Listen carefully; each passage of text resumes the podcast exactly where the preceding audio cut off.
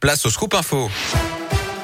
Et l'actu de la Loire et de la Haute-Loire avec vous, Gaëtan Barallon. Gaëtan, bonjour. Bonjour Yannick, bonjour à tous. On débute avec vos conditions de circulation. Un léger ralentissement à cause de travaux toujours sur la 47 dans le secteur de Rive-de-Gy en direction de saint puis des ralentissements dans le centre-ville de Saint-Etienne, notamment rue des Docteurs Charcot en arrivant sur la place Bellevue. Pas mal de perturbations dans le secteur. À la une, vous pouvez ressortir les doudounes, le bonnet élégant, le froid et le retour dans la région. Des températures en dessous de zéro sont annoncées en Auvergne-Rhône-Alpes jusqu'à mardi, ce qui inquiète notamment les arboriculteurs avec ce souvenir toujours douloureux de l'an dernier, cette année noire où un épisode de gel en avril avait ravagé les cultures.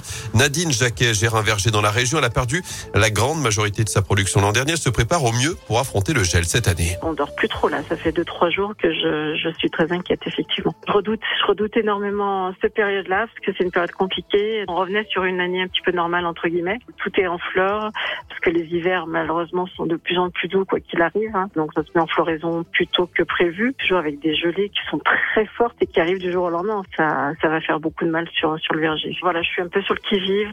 Là, cette année, je vais faire une lutte, je pense aussi par l'intermédiaire bras zéro pour essayer de faire réchauffer l'atmosphère.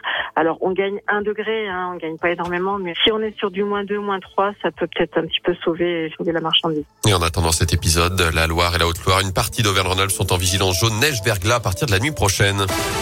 Dans l'actu également, quel budget pour le département de la Loire Cette année, les élus du conseil départemental se réunissent aujourd'hui et demain pour en discuter. Budget estimé à 878 millions d'euros. Deux tiers sont consacrés au social, notamment 248 millions à l'autonomie, 120 à l'enfance, 107 à l'insertion.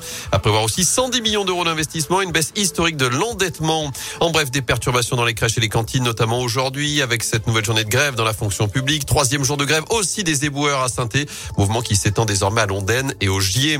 Armé d'une barre de fer pour faire taire les un homme de 38 ans, a été interpellé en pleine nuit avant-hier à Rouen. D'après le progrès, il a aussi insulté et menacé de mort les policiers. Il a depuis été remis en liberté avec une convocation au tribunal. Rouen, au chevet des Ukrainiens, la ville organise une réception ce samedi 10h30 au Corum à Lingil, près de la Halle Vacheresse, où 38 personnes, 20 enfants et 18 adultes ont été accueillis ce lundi. L'occasion de remercier notamment les bénévoles qui œuvrent pour le bon accueil de ces personnes fuyant la guerre. Justement, cinq semaines jour pour jour après le début de l'invasion russe, une rencontre serait possible d'ici une ou deux semaines entre les chefs de diplomatie russes ou ukrainiens selon leur homologue turc. Par ailleurs, la Croix-Rouge se dit prête ce matin à diriger les opérations d'évacuation des civils à Mariupol à partir de demain à condition d'avoir les garanties nécessaires.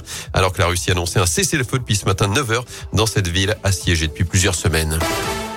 En foot, on connaît désormais tous les adversaires potentiels de l'équipe de France pour la prochaine Coupe du Monde au Qatar. Les quatre chapeaux sont désormais définis avant le tirage au sort qui aura lieu demain 18h à Doha. Les Bleus, on le savait, sont tête de série. Ils éviteront donc la Belgique, le Brésil, l'Argentine, l'Espagne ou encore l'Angleterre. En revanche, parmi les pires tirages possibles, il pourra affronter l'Allemagne, le Sénégal ou encore le Canada en fin d'année. Parfait, merci beaucoup.